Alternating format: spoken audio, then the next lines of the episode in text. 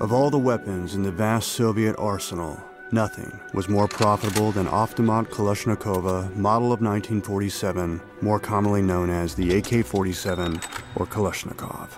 It's the world's most popular assault rifle, a weapon all fighters love. An elegantly simple 9 pound amalgamation of forged steel and plywood.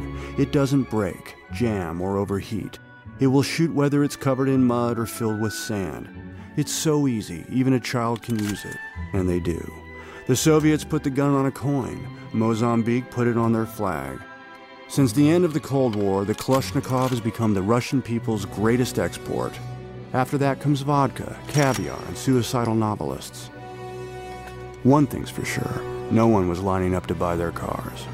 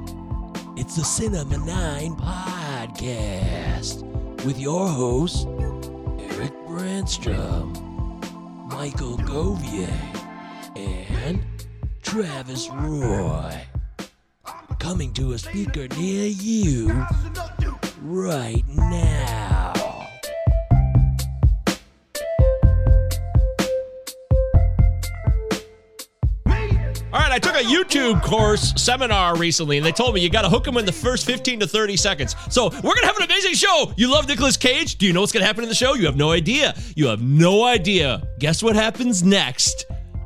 When we continue this show, you won't believe what happens. Stay tuned. Something amazing is going to happen on the Cinema 9 podcast. Nicolas Cage, Jared Leto, movie recommendations. Don't go anywhere. Stay here. This is the place to be because if you leave now, you're going to have FOMO for life. All right, that's 30 seconds. Anyways, welcome to the show, Cinema 9 Pod at protonmail.com. Michael Govier, Travis Roy, and Eric Brandstrom. We're here. This is the new year, man. Travis Roy, you feeling the funk on the nasty dunk? Uh, I'm feeling like the podcast version of those Facebook videos where they're like five minutes long, but it takes them like five minutes to open a door or something like that. There's like, oh, I'm gonna open it. No, I'm not gonna open it. Well, I might open it, but I'm not gonna open it. I'm feeling like the podcast uh, incarnation of that right now. Never seen those. That's interesting. I, I, you know, Facebook gets me because they'll have like the little red thing like in the video section, and I just kind of automatically click it because I'm like, oh, I've got a notification there. I got to clear that, and then I'm like, next thing I know, I'm Nope, we're looking being at hit. Stupid bullshit of like someone pouring sand with a different color sand on top of another color of sand. I'm like, what the fuck is this? Yeah. it's Wow. five minutes of my life. Your Facebook is very much curated for Travis Roy. That's cool. I I'm happy guess. for you. They got So, me. They got me. It's wonderful. Uh, TikTok has eclipsed Facebook as the most active user social media as of this year. So that's where things are going now. I don't know what that means. Who cares? Eric Branstrom, you've done a couple TikTok videos. Uh, I saw that you were talking about Spider Man and the big box office hits. Uh, you excited about movies for 2022, though? Because we got a lot of great movies coming out this year. There's a lot of my favorite directors making movies this year. Darren Aronofsky with The Whale, Brendan Fraser. Um, Wow. yeah, Marty Brendan Scorsese, Killer of the Flowers on. Moon. Yeah, yeah, absolutely. Uh, I, I couldn't be more excited. I think 2022 is going to be amazing. Oh yeah. So Travis is wearing, for those of you that are watching the live stream, he's wearing our Cinema 9 podcast shirts that Eric graciously created for both of us. I have mine. It's, it's just behind the green screen right now, hanging up. So when the green screen's not up, it's always behind me in tribute, right next to my Fix the Shit shirt. So uh, thanks for that, Eric. It was very nice, wasn't it? It was. It was incredibly nice. And, and the offer is now extended to you, the listener. If you too want a Cinema 9 podcast, just reach out to us through any social media. And what are we charging? Like 20 bucks, 25 bucks, something Uh, like that. actually, uh, yeah, we, me and Eric talked about this the other day. Uh, I had a T-shirt guy that I've been using, so I can get us a really good deal, Great. and it might be quicker too. So yeah, if you want a shirt, we'll make it happen. Twenty bucks max, max, Yeah, max. yeah, Yeah, max. yeah. But we will, Max. if you're down, if you like, I mean, Eric, you know, show them what you got, show them what you're working with there. That's, uh, I mean, it's Yeah. not complicated. It's just our logo. Eric, show us what you're working with. I, am not You're wearing one. I got wearing a, it. I've got a teacher of the year shirt on. Uh, I'm not wearing my Cinema Nine shirt. Wow. Teacher of the year? What year was that for? This is just a, a hypothetical. Oh, this is like a world's best boss kind of coffee. mug yeah, thing. absolutely. Yeah, yeah. Uh, I lay no claim here. I'm good. I'm good, but I don't know if I'm that good. You lay some. Oh, wow. Yeah, that's funny. That's very funny. Okay. Uh, Gotcha. yes. So yeah, we get your shirt if you want it. Cinema9pod at protonmail.com. Cinema9pod on Instagram.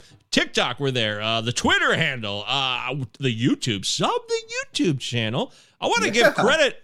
Eric, you've been grinding a bit on the YouTube comments. It looks like we've got some reciprocity for some people there. So thank you for the new followers because we just cracked 60 subs. We're up to 63 subs now. Yeah. Yeah, we're, we're excited. Yeah, It's awesome. fantastic. push for us. We were we were in the 40s and 30s for a long time. So yay!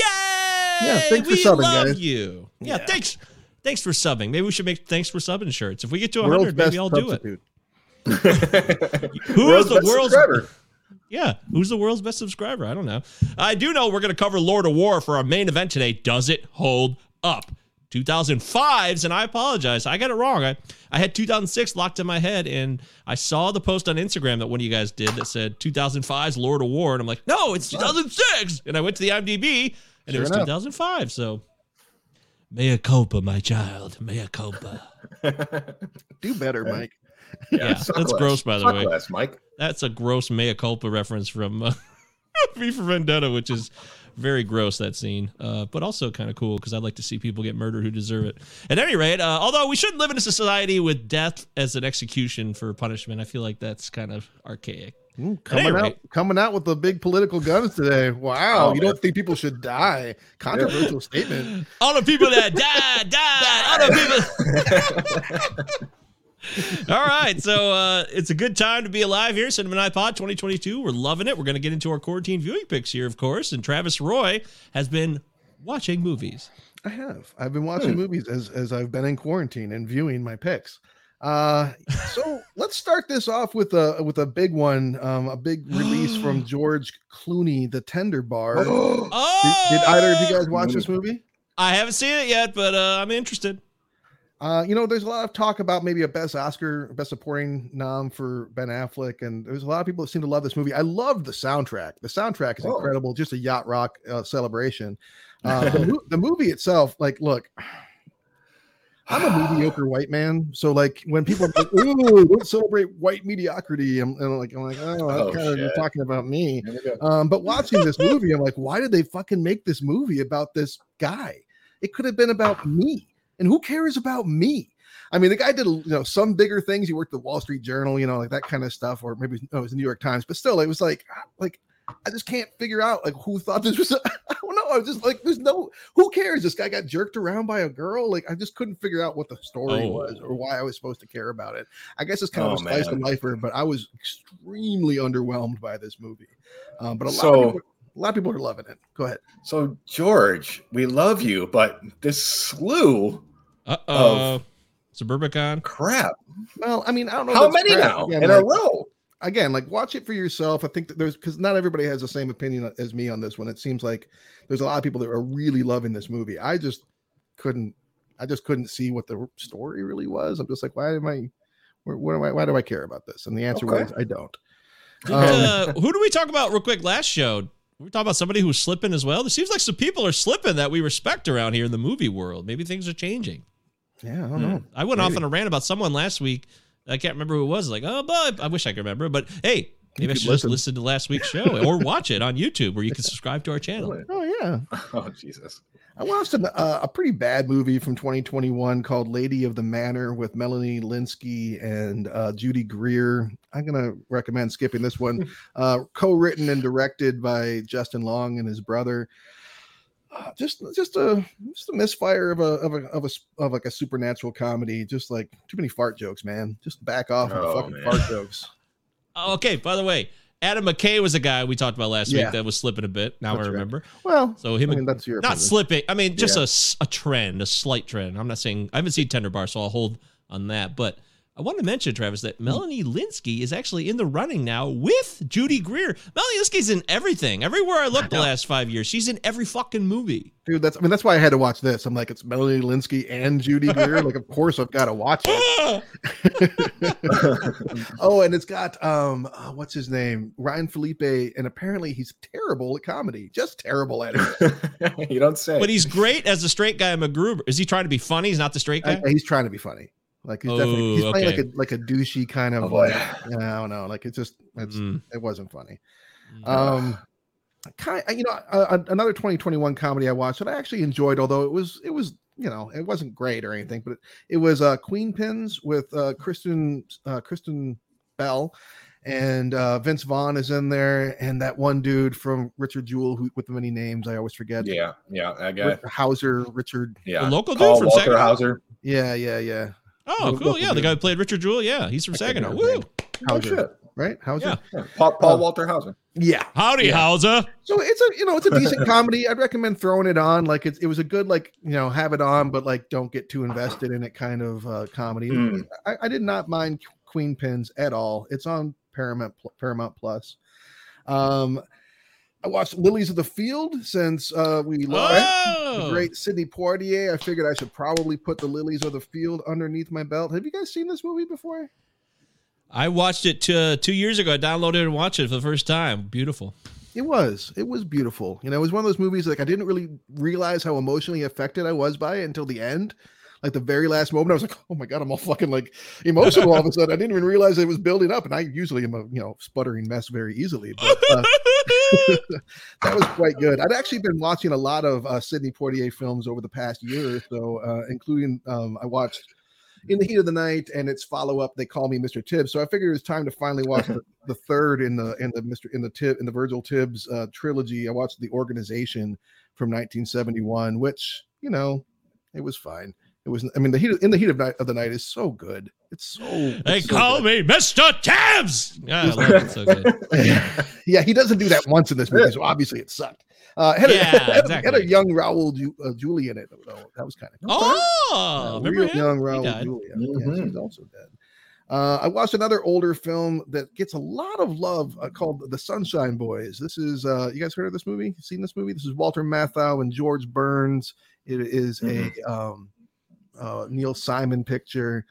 I this is like what kind of put George Burns back on the map in 1975, and he went on to do the Oh God stuff after that. I was just gonna at- say before those God movies. yeah, because he won an Academy Award for this movie. He won a Best Supporting Actor for it. But and I love Wow. Walter Matthau and I love Neil Simon. And like I was fully prepared to like I thought I was gonna fucking love this movie, but like the character that Matthau plays through this movie is the most cantankerous son of a bitch I think I've ever seen in film, other than Tommy Lee Jones in that one uh, movie I, I, with Meryl Streep. I always forget the name of it where he plays her husband. But uh, uh, like literally, like he's so bitter. It's just it's it was like a chore to watch the damn thing, and I'm like, wow, like apparently he can be too grumpy of an old man. Damn. Didn't. Grumps.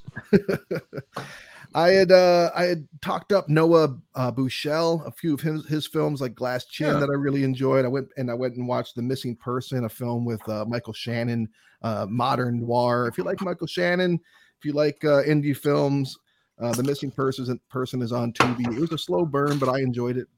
Um, Burn. yeah. And I'll wrap this up here in a moment. Uh, a couple other things. I watched The Nightingale from 2018. Uh, 2018. Yeah. Did you see it?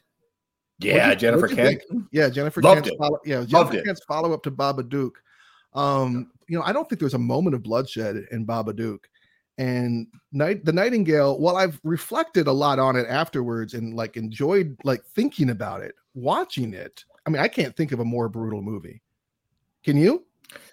Straw Dogs, maybe, but yeah, those two are pretty intense.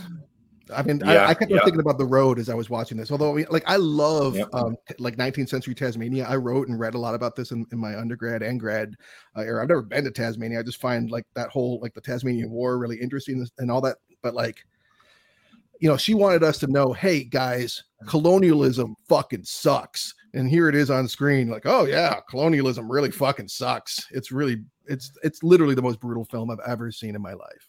Like Ted Lasso. It was like the anti Ted Lasso. The well, Well, colonialism kinda- There's a lot of colonial jokes in Ted Lasso. but That's take the the only reason I that think. Ted of it. Lasso gives you and completely invert it, and you've got uh, so many uh yeah so many uh revenge tales uh can just like be fun uh so it's good to see like something like this and straw dogs and maybe death wish that show you that like they can make for really intense brutal films just based on the concept of actual you know cold-blooded revenge. It's not just like this uh you know amusement park of of bloodshed that that's popcorn entertainment. And this is just pure insanity. Yeah, and it's, and it's not just that; it's the peripheral death that's happening throughout the film, like to other characters and stuff. It's just, it's it's a hard watch, but it, it Yeah. was a, it was a good film. Uh, I could see why she hasn't made anything in a while. People may have been a little like, "Oh, Jesus, Jennifer," but Jesus. it is Bots good. her? bold Last Bold, but not, for oh, you know what? I guess I'll admit this. You know, Uh-oh. I watched I watched Jack and Jill from 2011. What the fuck? I'm out. Al Pacino's in that fucking movie. a lot. See you guys. I, I had out. seen I had seen that he was like in I thought he was like in like one clip or something, like a cameo. Dude is like a full-on character and he's playing himself through the whole thing. And and it's an Adam Sandler movie, so you got a lot of like some surprising cameos in here. And uh, you know, But there's a fart joke. there is there is a couple fart jokes. There's some night sweat jokes. Uh, I'm not going to sit here and tell you that it's good. I think it's ranked three on IMDb. I think it's got like a three, which is about right. Um, I've never so, but I, but you know, I'm a completionist. I had to see it. I've never seen um, Going Overboard. Isn't that the first one that he did? Um, not right. The very first independent. Yeah, it's like on the boat. Ugh. Yeah, I never watched around. that one. It was like an independent comedy that like has got a terrible reputation. It literally is like a about one, Sandler. Yeah, it's a Yeah. one point something on. Oh, uh, I guess I've on never seen that one or even heard of it. Yeah, it was a it was a dud. It was like it's very. But other than that, I've now officially seen everything he's done, and you know what, Jack and Jill, it wasn't good, but uh yeah, it wasn't good. And also, was- man, just like a lot of like um so many jokes centered around like animal cruelty. I just couldn't understand it. It was just constant. That is not for you. Animal cruelty. That's not good. No, No, that's no, I don't think it that's is. not. You know, real quickly there, you mentioned Adam Sandler. So he's a cameo in Dirty Work, which is directed by Bob Saget, who died this week, passed away. So it's weird if you think about the cast of that. The director's Bob Saget, he dead. Norm Macdonald died last year. He's gone. Chris Farley, of course, died. But oddly enough, Artie Lange, of all those people, still alive. Out of Which is- everyone. really bizarre when you start to think about it. I mean, fucking, he outlived all those guys. I would not have guessed that. So. No. I love you. Uh, Norm makes an appearance in Jack and Jill too. Um, last but not, not least, you know, I revisited with my uh, ninth grade uh, history students 2011's War Horse, which I had seen once when it came out, and went like, I don't really get the hoopla. It was it was like a big deal when it came out, and I'm like, I don't, and I've not seen it since. It it was a hell of a lot better than I remembered it being. It was it was good. It was good, man. It was a different. It was a different. yeah, I thought it was really good. It's a different kind of movie. There's there's definitely like um some stuff going on here that's like almost like Disney esque and, and, and like in terms of anthropomorphization anthropomorphization of the animals. Um, but at the same time, I'm just fucking amazed at some of the horse acting in this movie. I'm like, how did you get the horse to do that? It must have taken 10 years. Um, I just can't even believe some of the stuff that's happening in this movie. And it looks it looks great. I mean, it's Steven Spielberg doing World War One movie, dude. Like it's good. It was just so overhyped at the time that everyone went, eh, I don't know. But I gotta say, maybe my maybe my my uh, defenses were down because I was like, yeah, it's okay, whatever. But I thought, you know what, War, War Horse is a lot better than I remembered it. Maybe you felt bad for animals because you just watched Jack and Jill and you're like, you know what? I love this movie. I mean, there's no shortage of watching animals suffer in this mo- in uh, War Horse either. I promise. Um, Oh. there is a scene I- in there that that puts the death of uh, Atreyu, uh, what Atreyu, that puts the death of Atreyu Oh. even to shame, almost. Oh, It's okay. pretty hard to Artax watch. is the horse. Artax. Artax, yes, yes. Artax, Artax, Artax. there- Yeah, sorry, you thank Ah, you. it's a tearjerker. I needed that correction. Wow. Damn, that's Boar, tough. Boar Horse gets a positive review. Yeah, man, I did. I. I was dismissive of it because you know, this is the period of Lincoln era Spielberg. I'm like, fucking War Horse? What the fuck is this shit? fuck off. Come on. But, uh, you know, I respect you and I respect your historical views. So Okay. I'm going to give it a shot then. I'm going to give it Yeah, a shot. I'll give try it a to try. around to finding it. It Yeah. was a lot that I remembered. I mean, again, I'm not going to say it's like amazing, but it was certainly not the uh, not the dismissive kind of like, well, who cares? Well, blow me Yeah. down. It's better than a lot of the oh, stuff Spielberg's okay. been doing lately. So is he on the McKay and uh, what's his face term to Clooney? Uh I mean, oh. you know, I haven't seen West Side Story, but I don't have a ton of interest. Ready No. Player One was fine. Eh. Horrible. it was Um, okay. What else has you been doing? Uh, What else has you been doing? 10, 10, uh, 10 Made I some other movies. Oh, he did do that. Uh, I kind of like that one he did with Hanks in 2015 about the spy from Russia with Mark Rylance. That was Yeah, that good. was that was that was good. Bridge of Alright. Spies. Yeah, Rich Spies. I saw it in the theater with my mom. It's weird. I always remember the movies I've seen in the theater with my mom. It's a very specific genre of movies. or some- Oh, okay. Yeah, that's like when I saw The Accountant with my dad in theaters. Like, Holy shit! I saw the accountant when I lived at Brian. Shout out to you know guest host on the show, Brian Madison. I lived at his apartment for a month, which is very rare to know Brian. He's a very private person. But uh, I was down and out and on my ass at the time, desperate opioid fest. But he took me in. Thank you, Brian. I'll always be grateful for that. Look at me now. I'm doing all right. But uh, we watched the accountant one night, and we're both like, "This is awful." oh, I love it. I love The Oh, you loved it. I want the sequel to come out finally. Yeah, I actually really. Oh, like Maybe it. I should go back and watch it. Okay, I was in a weird spot. I don't know. Okay. Anyways, uh, thank you. Is that it, Travis? Oh, that yes, that that is my those are my picks. There it is. I'm back. That means Eric Bransham, you are now in control of the board. What category will it be? Yeah, I watched Marty, uh, Ernest Borgnine. We were talking about him, so I went back. I think and of watched quiz it. show. I always think of quiz show when I hear me too. Marty. First thing I think of. Marty, Me too. Marty. If you haven't seen Marty, Marty is it's fun. It's a sweet movie and great performance by its central character, Ernest Borg Borgnine. He's really good in it. It's just a, a kind of like an everyman. It's kind of yeah, Travis. It's kind of like a why, why am I watching this? Who cares? This guy's just like me, a loser who can't get a girlfriend. But like, there's something about it that's just sweet and hopeful and unique to to the time. Uh, I dug it, man. Then I went a couple years later and watched Billy Wilder's Witness for the prosecution. Uh, fucking fantastic. Uh, if you're into like courtroom dramas, we got Charles Laughton as this London, what do they call him, a barrister? It's Yeah, like some sort Yeah. of trial attorney or something, but he's defending uh, Tyrone Power, and you've got Marlene Dietrich in there. Oh, Agatha Christie play uh, adapted fantastically by the legendary Billy Wilder. I loved it. If you love courtroom dramas, courtroom dramas is fucking fantastic. I love dramas too, but yeah, I love them. Drummer, drummer. Um, The Last Duel. I went watched to check out! Ridley Scott's The Last Duel. It's like two and uh, two hours and forty minutes. I sat there and I watched it because this guy's pissed. Ridley Scott is fucking pissed that no one went to see his like two hundred million dollar period piece. Furious. um, was it worth it? Ah, it was all right. It was okay. How are those Um, bullets? Were they good bullets? it was okay. Matt Damon got a little bit annoying in it. Like there's nothing much to his character. I thought Ben Affleck was fucking fantastic in it. if you take Uh, away the hair, maybe, yeah, but you can't get past that goatee, the bleach blonde goatee. Of it's he just did it's hard. he did such a great job of just encapsulating that like Caligula-esque like role of just like the where ne'er to do well, like prince of the time, like fantastic. Um I'll I'll give you that. I want to say one thing real quick too. Too that was written by both of them too. They were very much Yeah. the Good Will Hunting. The guys Yeah. come back together to write something, and this is what we get. It's a little disappointing if you think about it like that. Of course, they brought in, you know, what's her name to like write the female part, so they weren't like trying to like speak on her behalf. But I was like, whatever, who cares? Like, what what what did they add to it? Um, it it, it was okay. Okay, incredible fight sequences. Like they do like this parallel narratives, and I don't even really see the point of why they did that. When you watch the story, two of the stories don't even really matter. So what is the point? yeah, that's pretty good. Pretty good. I'll give you that. that.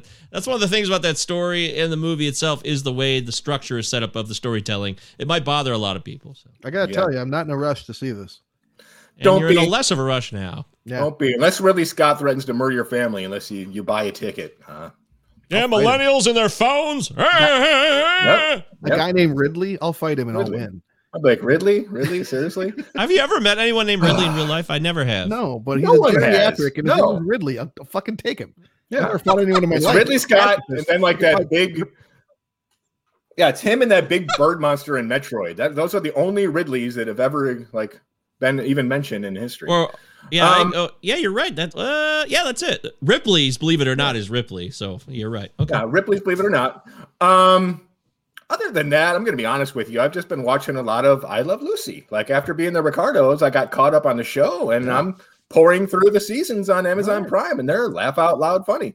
That's what laughing sounds like. And kudos, kudos to Nicole Kidman, Javier Bardem. I'm pulling for them in the SAG Awards for Best Actress and maybe even Best Actor. I got a, ca- a lot of catching up to do, but uh, two great performances if you haven't seen it. I'll, I'll just Yeah. quick mention. You'll note, audience, that we we're not discussing the Golden Globes, even though they happen, because we just don't fucking Fuck care anymore, that. like nobody else does. Fuck that. Did they happen? yeah, they happened. Yeah, they happened. Oh wow. They were You guys doled mentioned out. the and nobody text. cares. Yeah, Yeah. You They're mentioned done. that in the text uh, thread that we have, which is always a ride, by the way. Over. Three of us share a text thread that has been going on as long as this show. And uh, you mentioned the SAG Awards, and then you mentioned, yeah, the Globes. Who cares? Nobody thinks about it anymore. It's just like that. It's TV over. says it's over, and it's over. it's over. Well, I It's mean, I think I think TV said it's over because it kind of everybody collectively the last two or three years more and more. Oh. and I'm like, what the fuck? Yeah. Who cares? Sorry, Eric. It was I supported. No, you're right. It was supported. Absolutely. Hollywood Foreign Press. Who cares? They don't even know what they're getting the award for. Neither do we. No one gives a fuck. Yeah. Wow. Well, that's pretty hardcore, guys. Okay. Golden Globes, nobody likes them anymore. Fine, I can live in that world. I will miss Ricky Gervais's bozo ass intros. There was always something awkward Not that me. happened, and they were awkward. I loved it. I, he really kind of just pushed the envelope, and I like when people push the envelope. Pushing the envelope. Oh! You don't say. Yeah, I know. It's shocking. Ricky, don't push that envelope. People are sick of your shit. We are though. Cancel the Golden Globes and never televise it again. All right. Um, quickly, by the way, just for the fuck of it, because uh, I didn't watch a lot of movies either, so this is this is apropos. The best picture, motion picture drama winner for the Golden Globes was The Power of the Dog. Yeah, yeah, I saw that. That that that that one. What is that? The Power of the Dog is the new Jane Campion movie uh, starring Benedict Cumberbatch and uh, uh, Cody. What's his name? Cody McPhee Smith. Smith. Oh, Like that. Yeah. Okay. Well, I will Which, say uh, this. Go ahead. uh, just real quickly that maybe the Globes won't. Nobody cares anymore, so people didn't campaign. And I wonder if I'm not saying it's cool. The Globes are still lame, and they were clearly corrupted. But maybe there's a back to basics here, or maybe it's just as corrupt as ever. They don't- it's even more corrupt now. I guess I don't know. No, no, but how much would it suck for this to be the year that you won? Like, oh, yeah, Yeah. get to go on I TV and give a thinking speech. Nobody fucking cares. You're right. Yeah, that- you think about all the. I mean, all the jokes aside. I mean, movies take a lot of Sure. effort, and people literally take years of their lives to write movies, to produce them, and make them happen. And but honestly, we don't need more televised, or really even just at all, uh, word war, award cer- cer- ceremonies than the SAGs and the Oscars. That's enough. Those are the ones that matter. I'm fine with that. Campion also won the best director, so it was a double winner. Uh, Maggie Gyllenhaal was nominated for your favorite movie, though, The Lost Daughter. Travis. Yeah, Wow. you know, it's getting a lot of love. It's getting a lot of love. And Will Smith, that campaign talked. Wow. Nicole Kidman won for being the Ricardos, so Yeah, you'll yeah, be happy about that, Eric. Does that make you happy? Yeah, very happy. Fantastic. And West Side Story won for best musical or comedy. Yeah, so which is that's bullshit. obvious, though. 'cause Tick Tick Yeah. Boom could have won. Yes, Didn't see West Side yes, yes. Of course, I haven't. I haven't. I, I say that, but I haven't. I haven't seen West Side Story. But, But you have you. We've seen Tick Tick Boom. That's mm. enough. Yeah. That's enough. no, I was. Wow, I- you're right. That's bogus. Yeah. Well, that's why this thing sucks. It's a dumper. Anyways, It's if you're into that stuff, uh, uh, your friend that you mentioned there, Kodi Smit-McPhee, did win Best Actor in a supporting thought role so. for that. So he Power of the was, Dog. He was just- really good in it. I mean, he was pretty damn good in it. Will Smith won a Golden Power of the Globe, and now no one cares. Wow, he won the Best Smith. Actor of Drama. for for King Richard. no yeah, which I think is pretty. I mean, like if he if he wins Best Actor for that, I'm not going to be pissed. I won't either. I agree. It's it's. We covered it a few episodes Yeah, ago. yeah we it's can move on. classic cookie cutter, but it's good enough. So Yeah. uh, yeah. Hans Zimmer won for Best uh, Dune soundtrack score Okay. too, so that was cool. Yeah. Cool. Good score. Yeah, And Great score. just to make you a little happier, Travis, do it. Andrew Make Garfield did win for the best actor in a Yes, musical or comedy. Yes, he So, did. I gotta see go. that.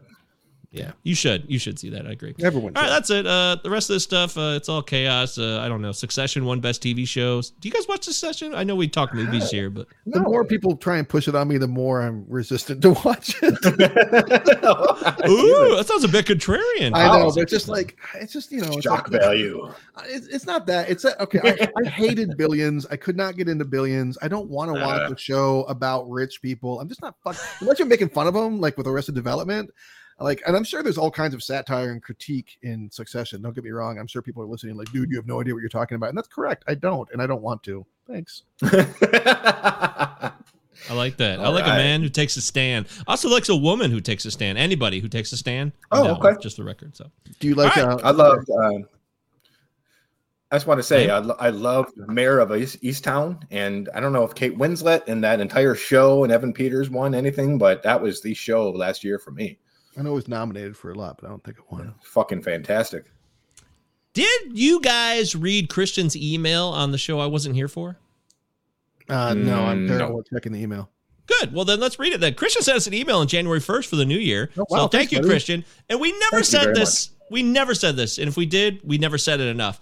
Christian was so kind and generous. First off, he made our updated logo basically out of his own free time and interest and desire to be cool and helpful. And he made a couple of really cool audio trailers for the show that he shared with us at our big event every year that we call the feast that he brought. And we did i did put it as an intro to one of the episodes after he gave it to us but we never said enough like how cool that was. They, they were great and really well done. So thank you christian. Very cool of you man. Very cool. We really don't give this listener Christian enough credit. He recently paid off my mortgage and both of my cars as well.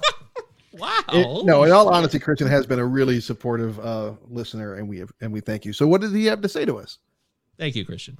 Well, Travis, he said, is Groundhog Day considered a rom com? Because I feel like it's the epitome of one, and it's my all time favorite rom com, and easily makes my top 10 to this day. This goes back to your discussion for the While You Were Sleeping episode.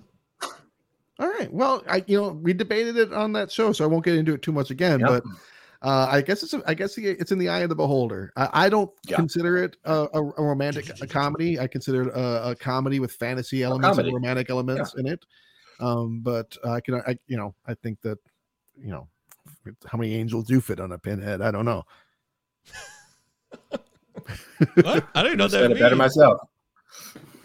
Is that an from the movie? It's an ex- no, it's an ex- it's an expression, but it's a, a very old expression. But I'm an old person who Oh, yeah, I know a lot of them. I never heard that one, so thank you. So, You uh, have how heard many angels before. fit on a pinhead? You have heard it before because it's in the song by Bad Religion. Um, how many angels will fit upon a matchstick? I want to know why Hemingway cracked. Sometimes Oh, Stranger Than Fiction. Yeah, so he changed it to a match head instead of a pinhead or something like that. But Yeah, uh, I never know what he was saying in that song half the time. That's one of my least uh, lyrical understood Okay. songs of his. So All right, thank you. you're welcome. Yay! I'm here to help Uh, educate. You are. You're always the best at that. Uh, the rest of this email says, while you were sleeping, I'll agree with Michael. You're not going to like this. Is ridiculous trash. Then again, haven't seen it in at least two decades. Maybe I wouldn't think that, but we will never know because I'll never watch that movie one more time. Snooches, hero. I, I knew 15 year old Christian. Your, his his taste has changed, as as Yes. has mine. But uh, you know, but we do appreciate the email, and you can email us as well if you want to at cinema9pod at protonmail.com. I won't check the email, but Mike will. And you can always message us through any other social media that we're on, which is all of them. ample, very ample. Uh, yeah.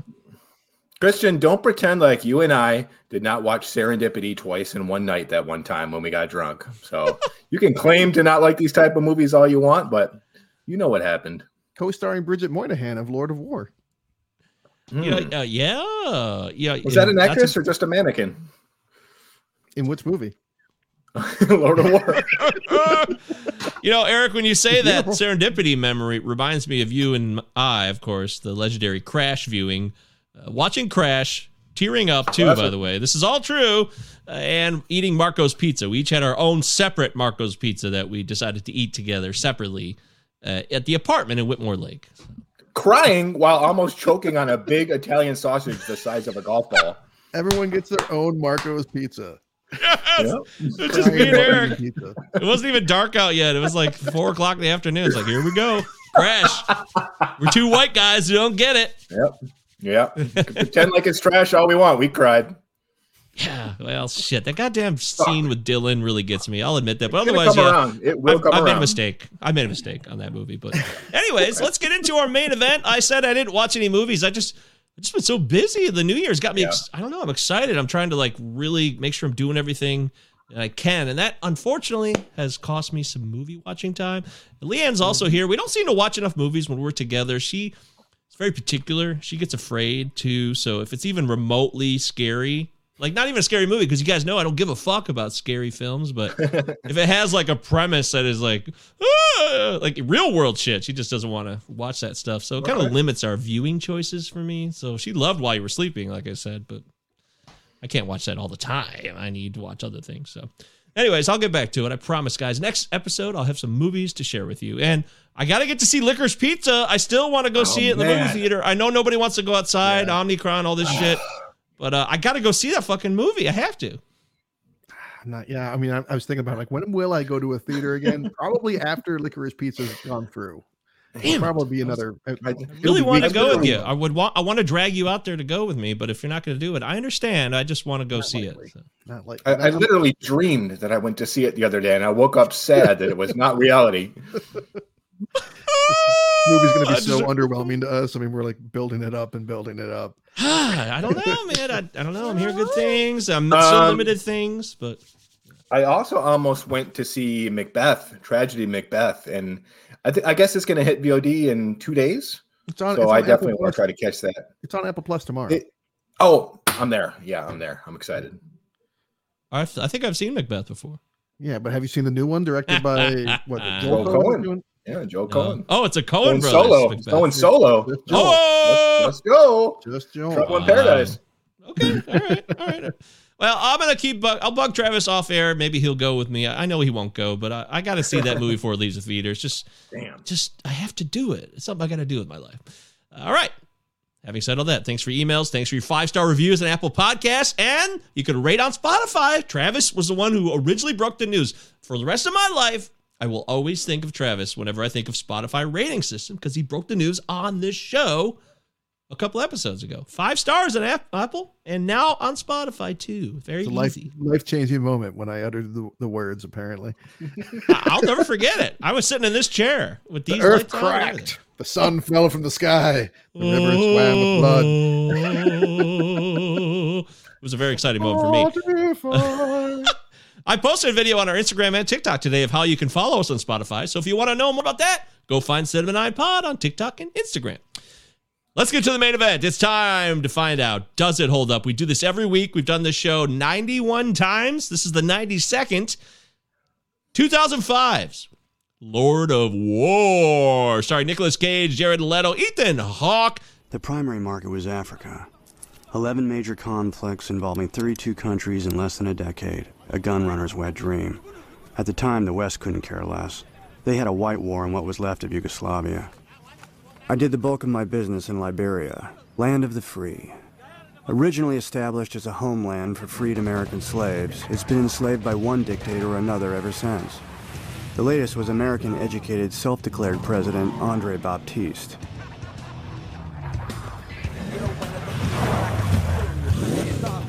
Mr. Yuri!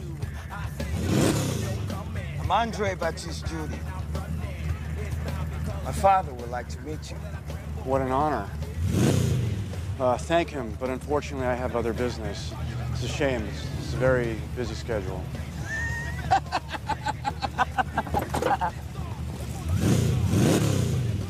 It is not, as they say, optional. My father is easily offended. My schedule just freed up. Of course, the wonderful Bridget Moynahan, who had a child with Tom Brady out of wedlock, which is cool. Uh, that's a side note. I don't judge it. I think it's cool. Uh, boy, you're the big Nick Cage fan. Base? No, he's a yeah, he's a baseball player.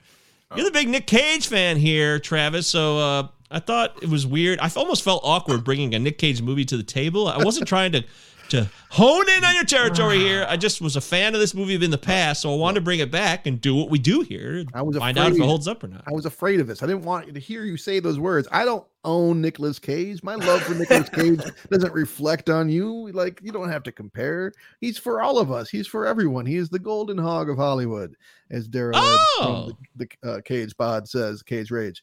Um, so he is for everybody. So I, I, you know, we can all celebrate his glorious achievements. Maybe I'll get you to come out for that movie that's coming out soon. Oh, With that him. you might, he might have a better you might have a better chance of getting you to see uh uh the uh, not the uh, God, God, this fucking what's the name of Unbearable weight of massive talent. the unbearable weight of massive talent. Every time I want to say a heartbreaking work of staggering genius, but that's something else entirely. uh the unbearable work of talent that's outstanding stuff. The All right. Nicolas All right. Cage movie where it's a meta movie. It's going to be great. Yeah, Yeah, it'll be fun. be awesome. So. But anyways, this is the Nicolas Cage movie from 05. So take us back in time, Travis. Did you see this movie back in the day or was this a later viewing? I didn't, man. I actually didn't see this until maybe a year or so ago. Um, I, I for some reason I just skipped this one, which is weird because it's directed by Andrew Niccol, who did Gattaca. So this is our second Andrew Niccol film Holy uh, shit. that we've covered. Yeah. yeah. Um, and uh, for some reason I just, I, I don't know. It just didn't.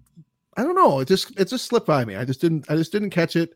So I watched it uh, last year or so when I started really going out of my way to get, all the Nick Cage movies under my belt, and uh, and I watched it then. That's when it happened. That's Eric Bradshaw, what about you? 2005? Did you go on a date with uh, Ange for the first time or did you see this in silence? It's kind of the don't look up effect for this one because it's 2005. This is like Bush Cheney, Halliburton, you know, all of that was going on. So I was like, I'm not fucking going to a movie theater watch a movie about this shit. So I skipped it in theaters and rented it like two years later. Fell asleep after like a half hour. Didn't bother to watch the rest. So yeah, I, I'm I'm coming in pretty blind on this one here in 2022. Huh. Okay. Well, there it is.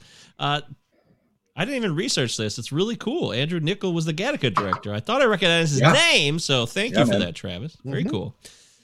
And I never saw Gattaca until we did this show, which we have an episode on Gattaca. If you want to go back in the annals of Cinema 9, check it out in this YouTube one. channel. Yeah. I don't know if it's on the, well, it might not be in the YouTube I don't think it made it to the YouTube. It's there was a slim window of, of, of episodes we did that didn't make it to the YouTube.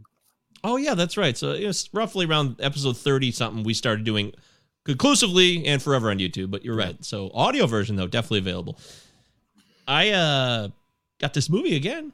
Blockbuster Online resurfaces. Blockbuster Online has always been there for me. When we go back in time, it was a big, big source of movie absorption for me. I had that subscription, and I had four at a time, and yeah, I loved it. I I would just have so many movies coming in. I remember the queue. I wonder how far I got in that queue because I know when it closed down, I still had movies left in my queue. I Oh wonder. my god, I, my Netflix queue was like hundreds and hundreds of films. right. Yeah, I wish I took a picture of it. It'd been cool to know what was in there. Yeah. At any rate, this was a movie I saw because of Blockbuster Online, and I had never heard of it. I took a shot in the dark, and that was one of the cool things about having Blockbuster Online was, oh, hey, I don't know, I got all these extra opportunities. Let's go for it. And I ended up being like, wow, this is Jared Leto, and this is really, really good. I, I really like the story here. I'm always down for Ethan Hawke and the story about arms dealers and worldwide conspiracies and like it's also the mixing into the falling of the Soviet Union that plays into this.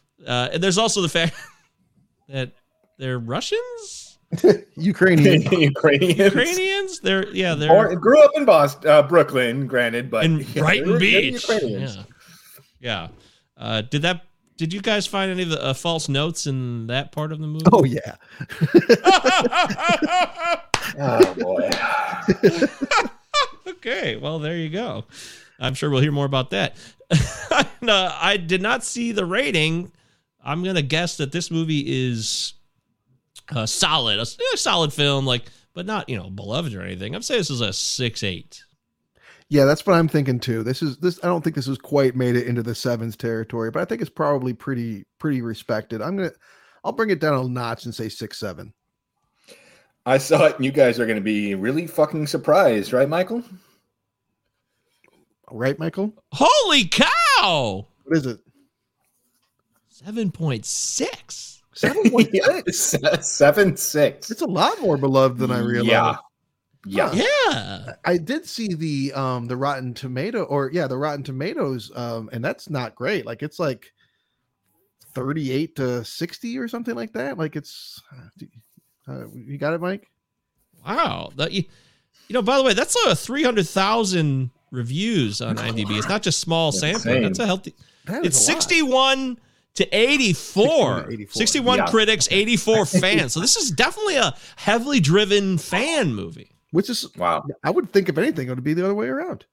It's interesting. I agree. I completely agree. At least when I, I remember when I first saw it, I'm like, oh, well, I'm sure critics would be like, well, this is a great, honest tale about the true mechanizations of evil across the world global stage. You know, shit like that. Mhm. So, Uh, you get a gold plated AK 47 in a movie. You're going to have those types of movie fans that just like will love the movie just because of that. And The people that uh, these are the people that do cocaine while watching Blow. the Scarface effect. Yes. Yeah, exactly. Yep. I mean, Scarface Really? effect. That's it. massive influence on hip hop. It's can't argue that. Uh, also, Ian Holmes in this movie. That's fun. And nice weird. to see Ian Holmes pop. Yeah, he just kind of there. Here's here's Yeah. this man. There. Says some lines. Here's this man. All right, as far as the critical reviews, uh, there's plenty of those for this movie. Like we said, Rotten Bring it. Tomatoes wise, the critics were not as as you know as excited. Dustin Thompson percent. should be uh, working in 2005. I'd be shocked if uh, Destin doesn't chime in on Lord of War, but uh, you never know with these things. They're uh, these can be a fickle bunch, although they're not actual beings. You know, they're not living. They're just reviews. What movie Up- reviews? Oh, the reviews Yeah. themselves. Yeah. What the you talking about? Like, they're real people, Mike. We Oh my. God! I'm sorry. I'm sorry. How about this one? Let's try Keith Phipps from the AV Club, Audio Video Club from The Onion, which I've always enjoyed. I don't want read it all the time, but uh, they're good. Yeah, they're good. Lord of War drops the hammer slowly, laying out the fascinating parameters of Cage's world before opening up its argument in an astonishing denouement. Denouement. Denouement. Denouement. Ooh, what does The- that mean? the- That's not how it's pronounced. Yeah. Don't say industry. Um, it's uh, the, the it means the very end of a story, like the the, the wrapping up of uh, Oh, okay. Well, you guys are smarter than I am. Well done. Kudos to you. film school, bro. Uh yeah. Full Sail what? Uh, Jonathan Rosenbaum of the Chicago Reader said a caustic satire masquerading as an action adventure. Yes. Okay. Okay. Okay. Okay. People agree. Okay, good. That's It was shot on film. I can't believe that no one's ever said that on the show during this segment. That's so overdue. Well done. Uh, Peter Travers, a Rolling Stone. We know him sometimes. The poison arrows of satire that writer director Andrew Niccol aims at international arms dealing and the great powers who let it happen for their own gain. The U.S. dangles prominently on Niccol's hook are frustratingly scattershot. Okay. No Get all that? You guys get all that? Yeah, I, I got it. I think I think there's some merit to what he's saying. I, I don't fully agree with it either, but I think I get his point. Okay, oh, that's good. Uh, you know, searching for Goody Coons, searching for Thompson here, and uh, Searching, for Searching goody for coons. goody coons. Isn't that that play? Waiting for goody coons. yeah. yeah, Is that waiting for Pinter? Guffman. Yeah, uh, finding Buck McNeely or what is it, Buck Henry? Uh, how about Roger Wrestling Ebert? He's still alive at this time. Still alive. Who? Old Ebes, as you called him last week, Yeah, which was fascinating. Ebes, a bleak comedy, funny in a catch twenty two sort of way, and at the same time, an angry outcry against the gun traffic that turns twelve year olds into killers and cheapens human life to the point where might makes not only right but everything else. I cannot believe I didn't see hmm. the I didn't make a catch twenty two connection. Like that is a really good comparison. Is it? I think so. Both the film and the book. I mean, you're talking about war and satire and like the trying to do the right thing and the wrong thing happens, trying to do the wrong thing, the right thing happens, and just like chaos and insanity. Yeah, I think it's a good comparison. Wow, beautiful. Okay, that's great. Uh, no Dustin Thompson, guys. Sorry, I know it's a little disappointing. You can't have him every time. It's kind of nice missing him every now and then because then, like when he pops up, it's like ah, Dustin, there he is. Ah, There's sit back guy. in your favorite easy chair. Get some It's a good time. uh, yeah, so this is a satire. Uh, we all agree with that. Yes, I agree with that. Um, do set are, are satires usually like mostly nonfiction and a little bit more fantastical, or uh, are- is this like a, a movie that borrows heavily from like composited figures and like most, if not all, of this stuff has happened in one way or another? Like, like I mean, I don't think I don't think it has to be one or the other. Satire can it's a broad brush Yeah, I think Hmm. satire. There's a lot of nonfiction uh, satire based. as as there is plenty of fiction based. Yeah, I would say that. Yeah. I mean, so long as you're so long as you're poking fun at uh, and, and and also like trying to make people think about how fucked up shit is, then you're that's satire. There you go.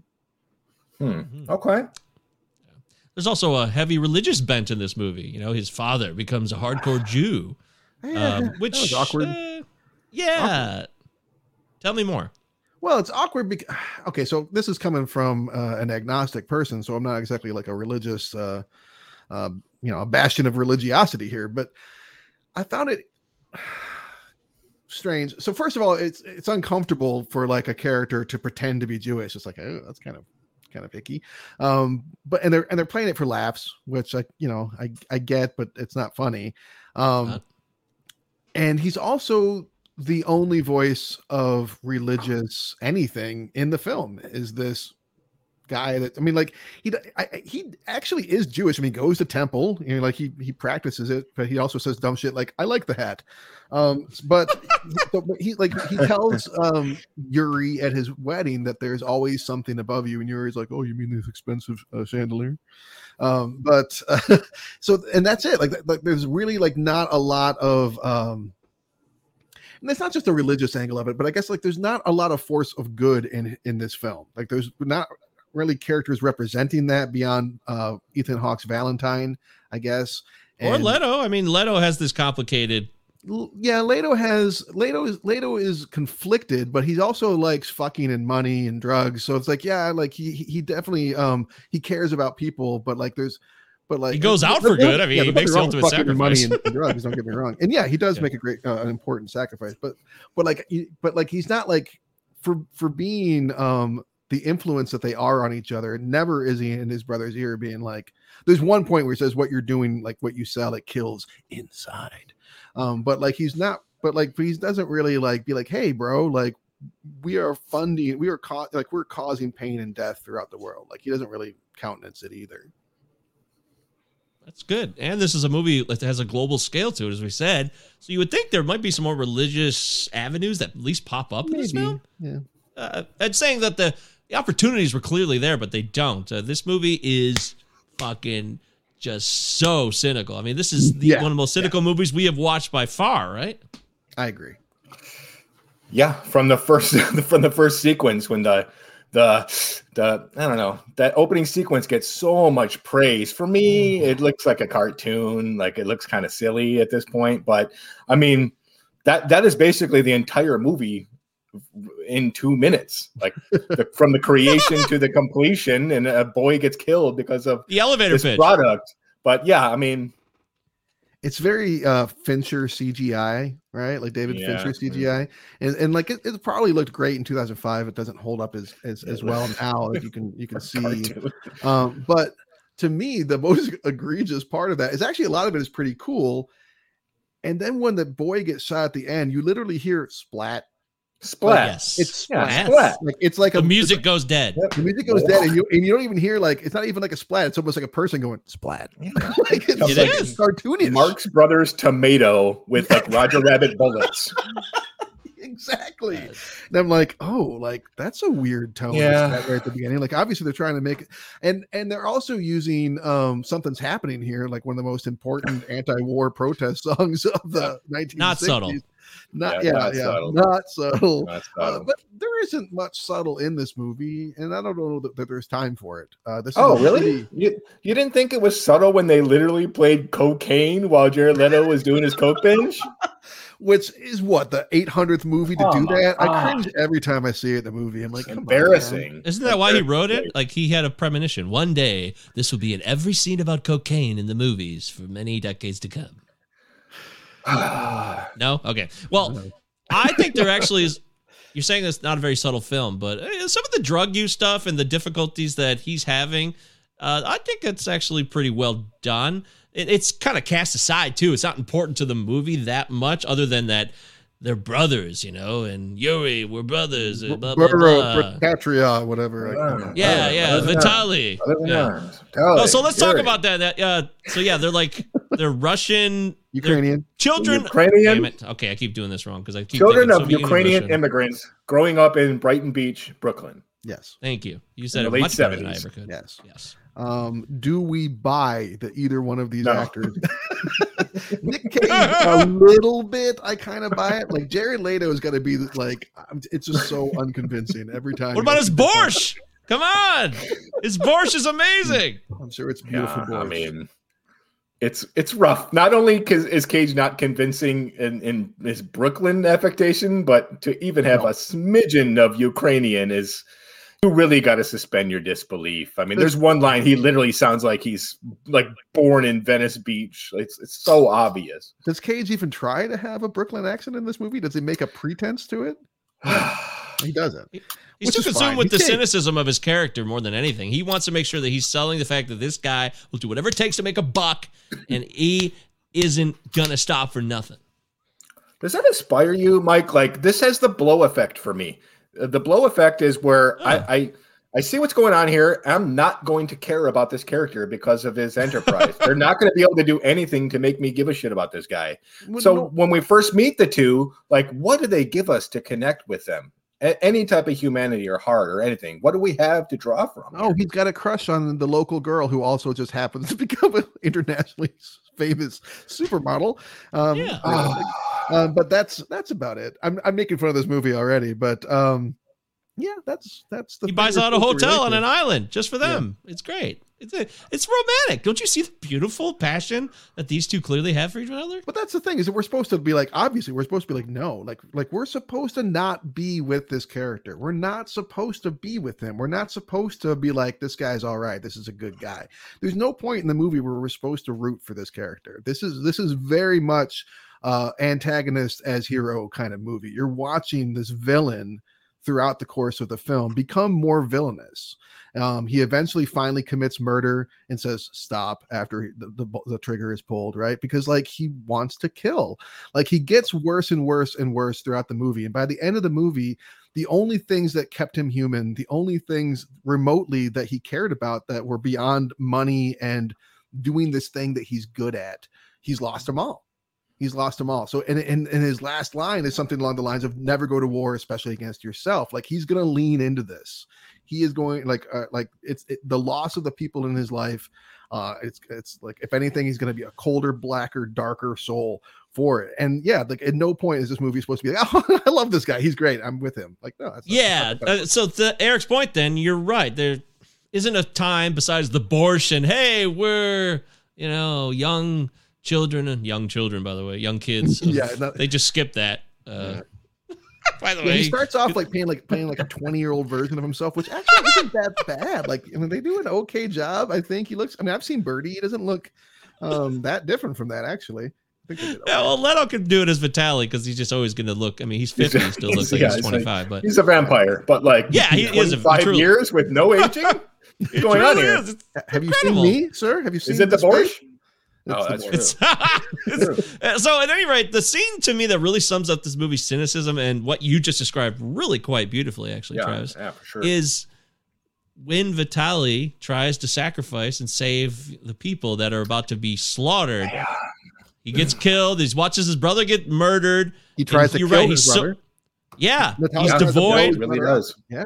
Yeah, that's right. And he's devoid so much of all those things that keep us human that that machete slams onto the table, slides partial of the diamonds out of the final cut of the deal, and he's Yeah. still good with it, man. That is just that is cold. And we, we see it in a movie and you can be like, oh, that's kind of weird. Wow, what a wild scene that is. But that you think about that and you stop and say, that is just like He won't let- imagine living yeah. that. He won't let anything get in the way of the deal. He gets shot at one point in the movie and it won't interrupt the deal. And you're like, wow. Yeah. But by the end That of the that was movie, blow verbatim. That was Yeah. blow verbatim. Yeah, that was very blow. That was too much. That was too much blow. Um, but but but when yeah, when his brother dies, like he he says he says, I'm lost if I get up and leave. I'm lost if I stay. Um, and at that point, like you know, but he was lost before that even. and that's that to me is the big tragedy of the movie is watching him bring his brother into this because uh Natali is a gentle soul. All he really wants Yes. to do is is he, like yeah he- he's got this dog in him, but his dog wants to fucking do drugs. His dog doesn't want to kill, not really. Pleasure. Yeah. And uh, he drags him into the situation that almost immediately traumatizes him. That whole sequence where the, he's watching kids get firing squatted while his brother's picking up dirty money, um, like he immediately goes downhill after that scene. Like There we go. he is just fine through the, the first part of the movie, and then like they get that coke right after that moment, and his life is trashed, and he does he never recovers, and and, and like he's like the best thing I can do is go back to my parents' kitchen and make borscht and like have this little life and not do this. And then his brother sucks him back into it again by saying the I magic, need you. yeah, says the magic fucking shibboleth, you know, the, the, the same shit. And then when he turns it around and asks his brother, you know, will you be my brother in arms? His brother says no. And uh, Get the It's- yeah. obligatory, like, I can't do one last job. I'm good now. I got a girlfriend. All right, I'll do one last job. I wonder if he'll die or not. But it's one of the one of one of the many reasons why this sh- probably should have take uh, taken from the viewpoint of Jared Leto's character instead of, in my opinion, the Yuri character, or maybe even the Jack Valentine character, because I'm just Oh, not yeah. really interested in in Yuri at all, and mostly it's because this like cognitive dissonance doesn't even come until like 20 years into his career. He has his first like oh shit maybe what i'm doing is wrong when ian holm dies. Like before that there's nothing but the spoils and there's nothing for me to latch onto in terms of his humanity it's just i, I didn't give a fuck what happened to this guy Yeah, you're hitting on a lot of points here, guys. I want to Yeah. cover real quick. So you, you mentioned Travis the the uh, lost part. This this character's lost. Yuri is lost. Nicolas Cage is lost even before he's lost, and it's kind of maximized in the Brown Brown scene in Africa where he goes on this night long. brown brown By the way, Yeah, uh, uh, are you guys sequence. interested in this? Yeah, dream sequence in a cool. way. Which is uh, it real? Is it really happening? Is it not? I thought of you, Mike. Yeah, that was. Uh, thank you. I always appreciate that. i thought of his fast forward button I'm so clear now what my tombstone's going to be. Taco Bell, dream sequences suck. Uh, yeah, I got it all covered now. But I, you made this. But that's- fast forwarding through life I absolutely did. This is what I've done. You did this. You I am the one who sees that as yeah, it's a summation. It kind of wraps it up for us in a way. But I'm curious about that that booze. Like, would you guys want to try that booze? By the way, as a side note, um, that African coconut I, water I booze. thought it was Uh, the cocaine mixed with gunpowder that had him off like that. I guess it was. well, it was all of it. Yeah, the, The well, melange. so you so you looked this up. I looked it up to see what happens if you ingest gunpowder because I was curious, like, Okay. what, would happen to you? Would it would it fuck you up? Because I, you know, like, and uh, it it'll do nothing to you basically. I mean, like, um, Mm-hmm. uh, if you do enough of it, it'll eventually make you sterile. But um, other than that, like it, or, not like or make it make it hard to get it up or something. something like that. I didn't I didn't re- do that much research, but in short, it is non toxic in small doses. Wow, trauma can also make it hard for you to get it up too. So, and that related to Vitaly's character, that's what I liked about this movie in the beginning was the fact that his drug use is very much related to the fact that he's being traumatized. Because Yeah. otherwise, as far as we can tell, his life was pretty ho hum. I mean, maybe there's things they didn't tell us from his childhood. We didn't get to cover all oh, of that this Oh, you're movie. right. I think it's clear that he's traumatized by the- Yeah, by and they clearly connect that. It's hardcore. To, it's it's you can't just go through this stuff and not be affected. Every it does have No, this layer of that's what I'm saying. It does have this layer of people are different, and we all go through these experiences in different paths, and that's what happens with Yuri. He could just detach, detach, detach further and further and further. Vitaly can't do it. That's the dichotomy there. Yes, Eric, you're right. We all knew he was going to die probably because he's got to go on this one last mission to save the Brotherhood, of course. But he also is such a innocent guy in a way. He didn't want to do this, like mm-hmm. you said, Travis. And his own brother fucks it. He kills his own brother. He has this guy Well- is the biggest piece of shit, arguably, uh, of characters that we've done in any movie. Arguably, He doesn't. He doesn't kill his own brother. I mean, he, he his brother gets shot. to me, he does. Well, he doesn't help his own brother, but I mean, what would have happened if he'd helped his brother? They would have probably been able to blow up the trucks, and then they would have been shot themselves, and then still those people probably would have gotten killed. Honestly, I'm not saying that. Yeah. That I mean, like, the, No, I wouldn't it's the argue right. complicit complicit nature of the entire character's arc, his entire life. He's a Yeah, complicit Just in hit it. everything. Everyone Yeah, around had him's a- dead. if you have a problem, you hit shouldn't it. have been there in the first place. Which is Yeah, this. right. They get into this with Ava too, the um Bridget Moynahan's character, which I really felt like was a big misfire here because like they they spend Ugh. so much of the movie showing how much she doesn't ask questions, she doesn't care, she doesn't want to know.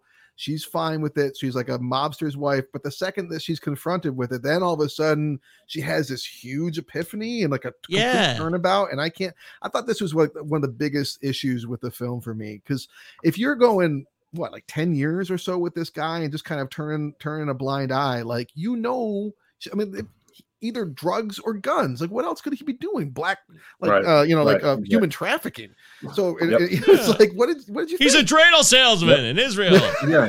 It's like your only question should be like how bad how, how much of an asshole is he and that's what you try to investigate. It's not a complete fucking mystery. Come on. Right so and, and she was fine with it being a mystery until all of a sudden so um It's that whole relationship. Like they get together. There's no way this photo shoot scheme is even remotely believable. There's got to be agents involved. And then, like three minutes after they meet, we get the "promise me you won't risk us" speech by her. It's like I'm not buying any of this. It's just a chance to have the spoils of the the guy that has all the money, the big house, and they just do nothing with it. Like at least with like Goodfellas and The Wolf of Wall Street, we we get to have fun watching them get all this. It's just like so taciturn in in the spoils that even that has no energy in it. yeah because they're not trying. I was gonna to say, which one had more prostitutes or sex workers in it? Was it uh, Wolf of Wall Street or this movie? Just for the record, I'm Wolf of. Wall Street, probably.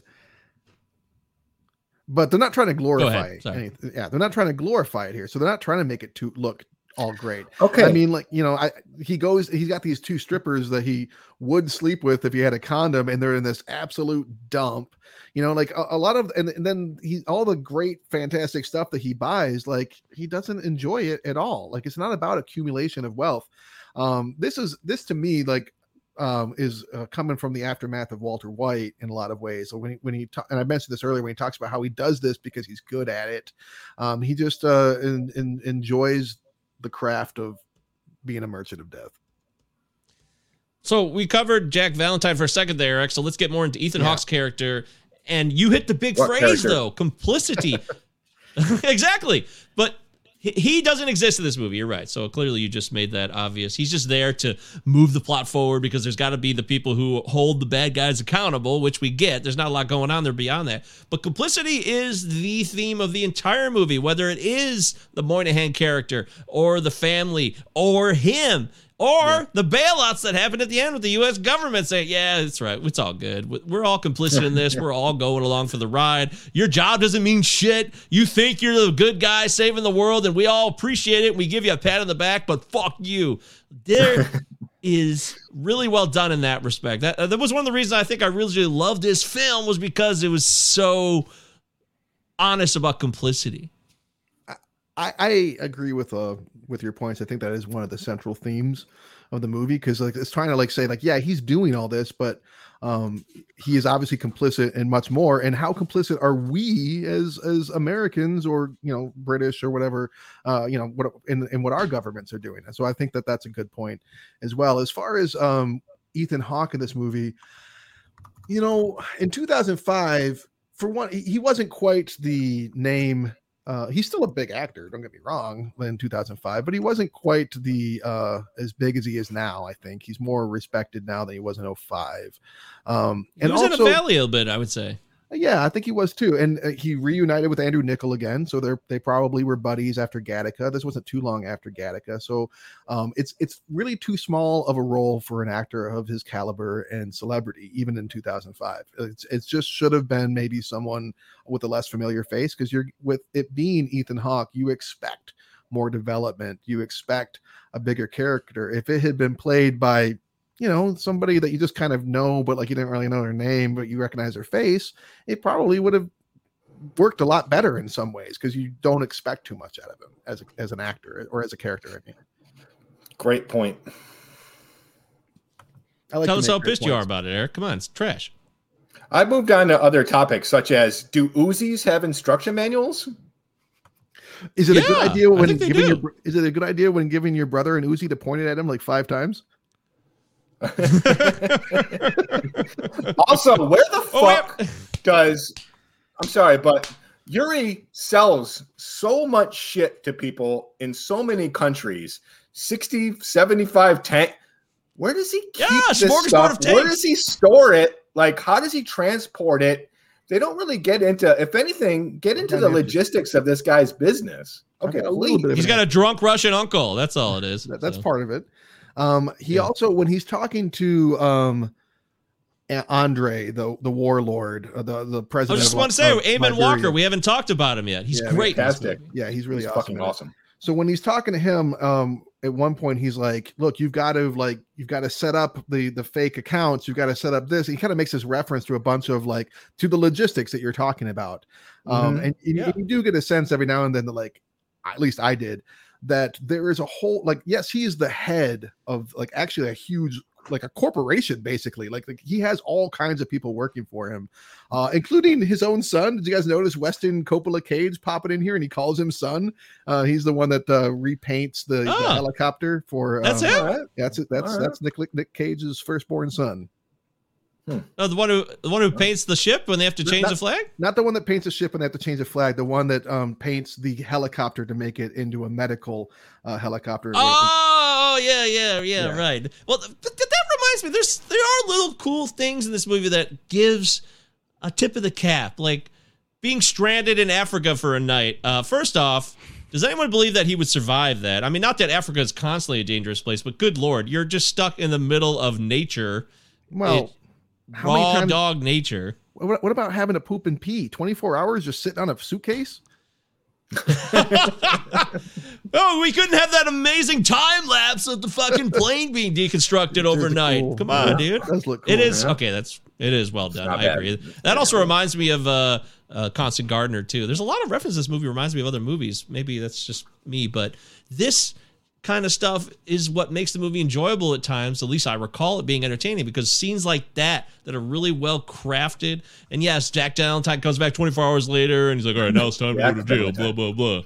Yeah, for the pointless character, I get it. Nobody, nobody's this movie named is- Jack Valentine. Come on, such a movie name. A terrible name. You're, you're 100% right. This movie is dipping its hands in so many geopolitical, social, economic entities that I'm fascinated by. So maybe that's why it got me hard originally. It's just like teases me so much, like, oh, I'm into that. Oh, I like that. This movie's this movie dives in, but it never really goes into great detail on any of these things other than surface encounters. Yeah, well, at the end of the day, I think Nick Cage is in every scene almost. I mean, there's very few scenes that he's not actively doing work in. So, in a lot of ways, this is a character study, um, and it's and it's an interesting character study to me. To, again, to follow someone who's clearly the villain, but uh, an ambiguous villain.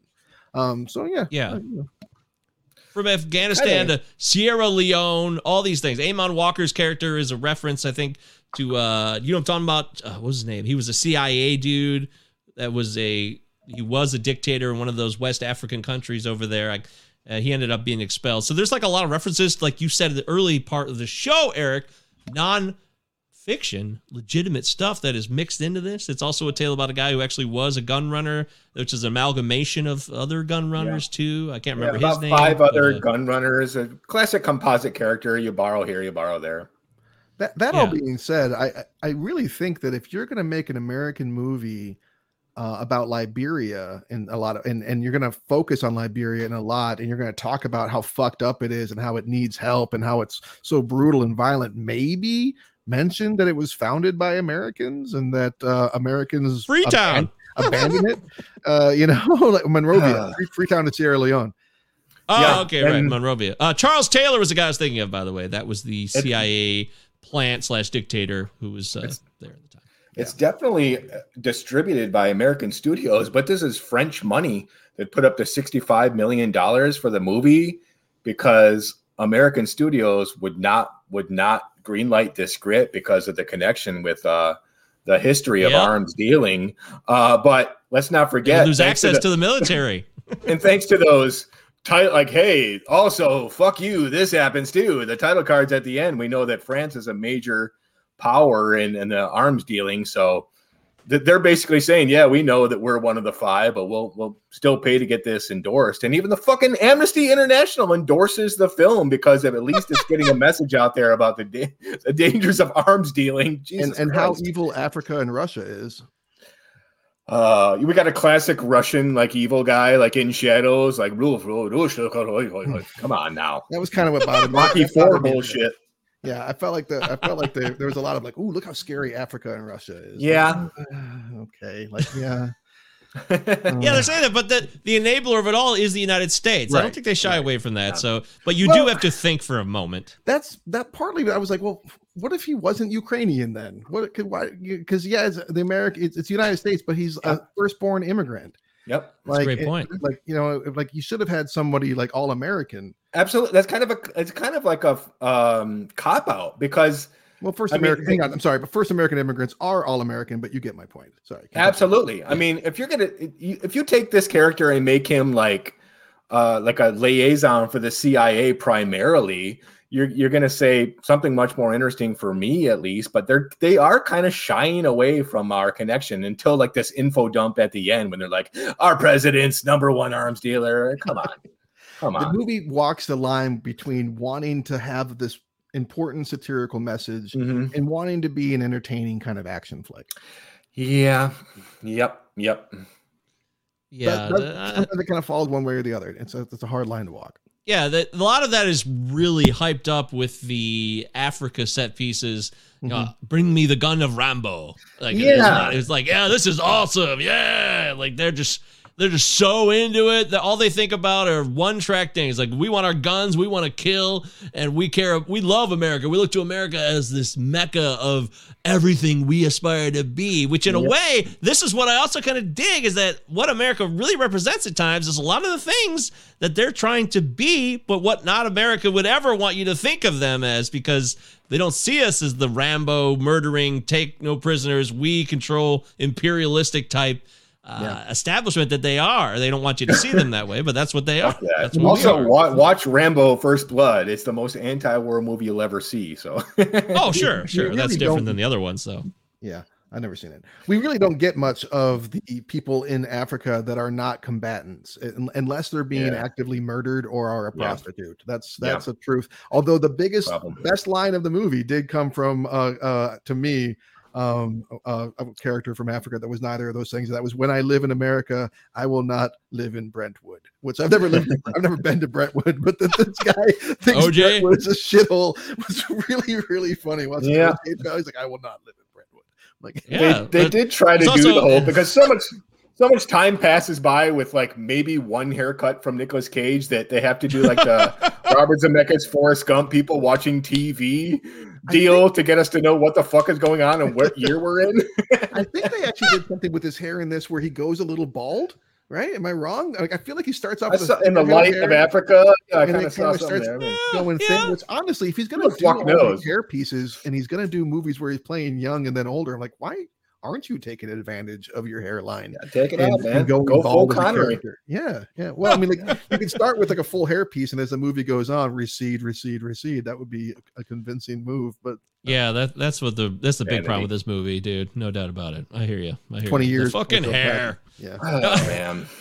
But it, yeah, but those there's also you know there's AIDS jokes like oh these are mm. African women so they Oh. must have AIDS and I'm like oh, mm. okay, What a I'm doing face palm, and and- Nick Cage is in bed. Wait, wait, are you sick? AIDS? yeah, that's Oh my god. that's, That's a rough, face man. Palmer, right. man. Yeah, you're right. AIDS. That's fucking rough. AIDS.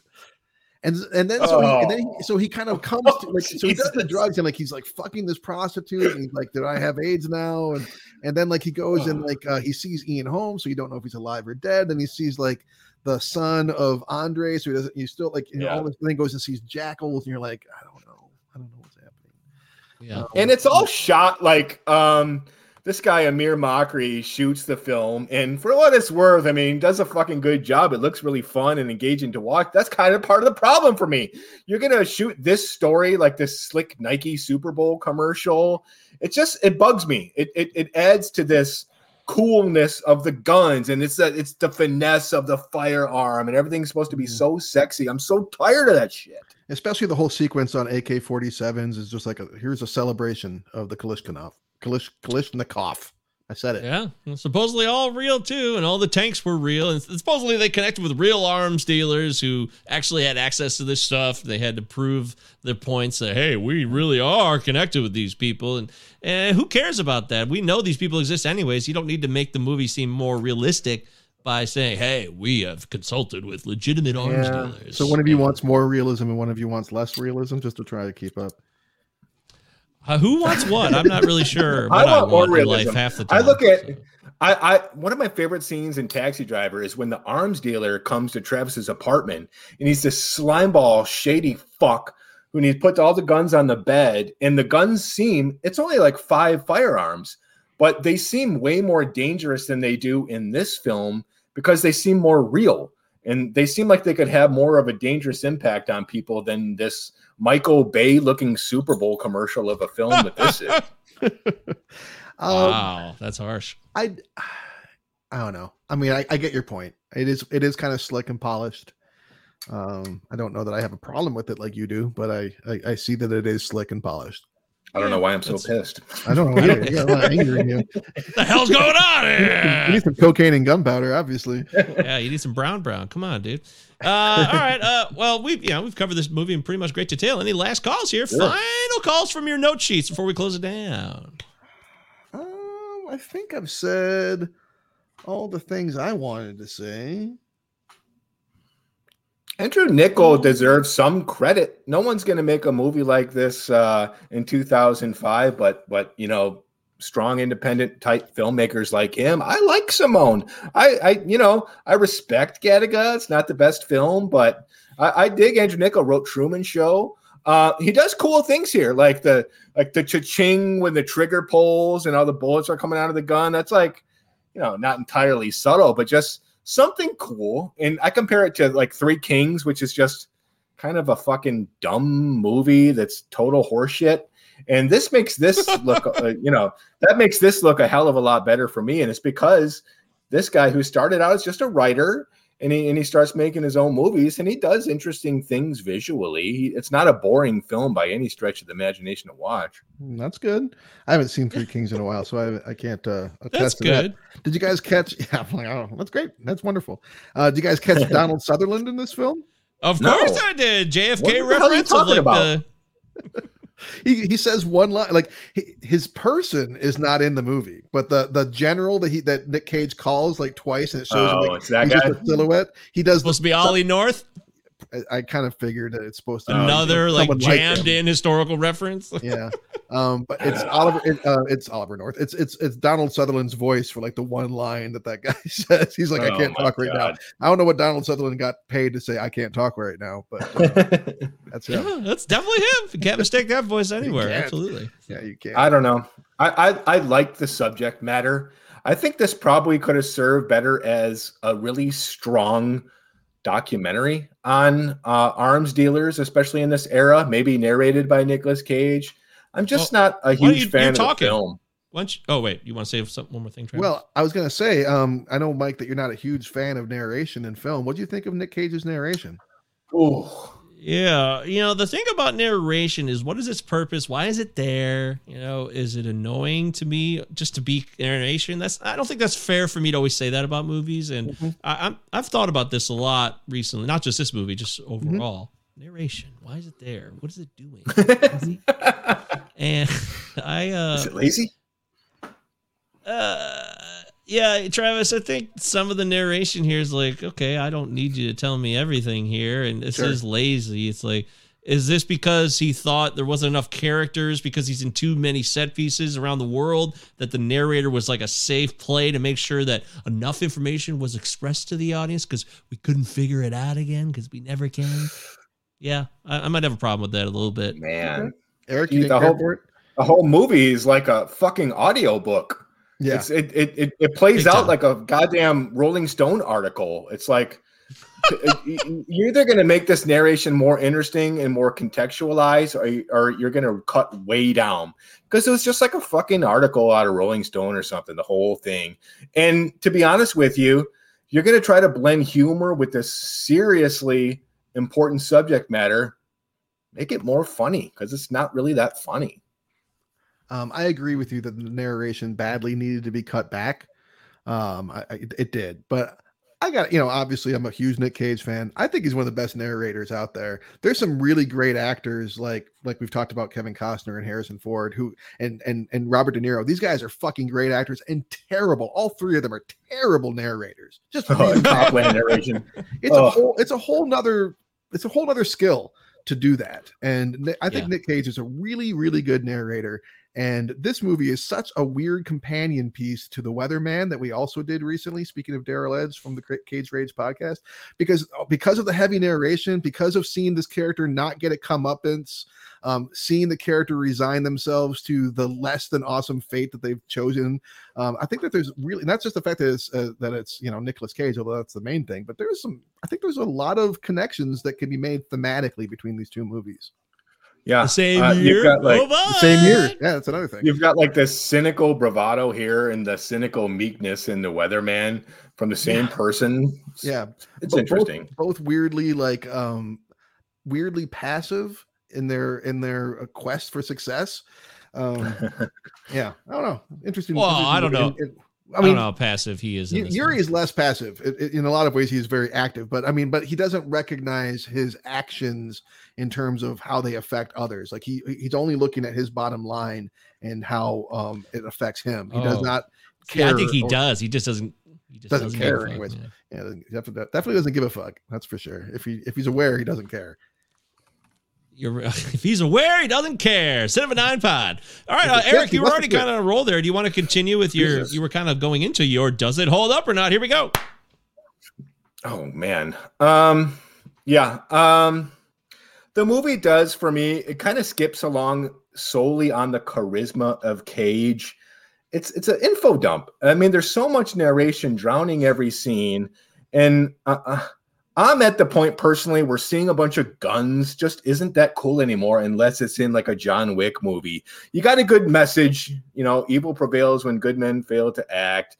But at the end of the day, like everyone everyone has to sleep at night and everyone has to live with themselves. I mean, I mean that's the central message of the movie and it's good, but it doesn't come for me until like an hour and a half into this movie. I, I was bored until like the last half hour, man. You just said it was Um, entertaining that it wasn't boring. You just said that like ten minutes ago. I, I'm telling you, it's trying to be entertaining, and Okay. I and I wasn't bored, but I I could also sit there and watch Armageddon in its entirety. Still a piece of shit. Ugh. Um, the the story is worth telling, and you know, everyone, someone's always going to have like this uh, um, Maslovian is that a- attitude toward weapons that they're a basic need, and if someone else isn't going to do it, you know, might as well make money off of it.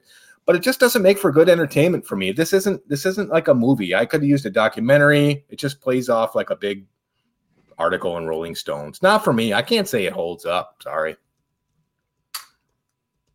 Okay. Well, hey, that's how it goes sometimes. No problem. It's okay. Nothing personal. Uh, Travis, what about you, buddy? Well, it's a Nicolas Cage movie, so I'm going to say it holds up. Oh shit! Here we go. I'm done. There it is. Okay. Wow. That was the shortest one of all time by far. Beautiful. um, Nicolas Cage makes this movie, like you said, Travis, and the narration is not as terrible because he is solid at it. He knows how to end sentences when you're narrating, or like he knows how to breathe during the words. There's some Yeah, there is a craft to it. There certainly is. He he's just an entertaining guy. The way he speaks.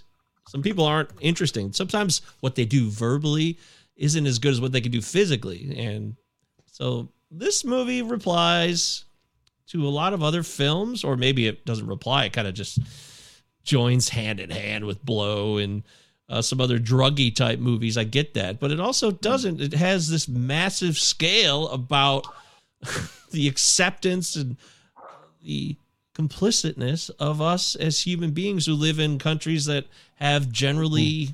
open laws about hmm. being free and exercising speech and being allowed to you know pursue the pursuits we want to pursue. So uh, that part of the movie will always be interesting to me. It's disappointing that it doesn't it dabbles. It doesn't go into it quite enough. It's hmm. supposed to be a comedy too like you said eric?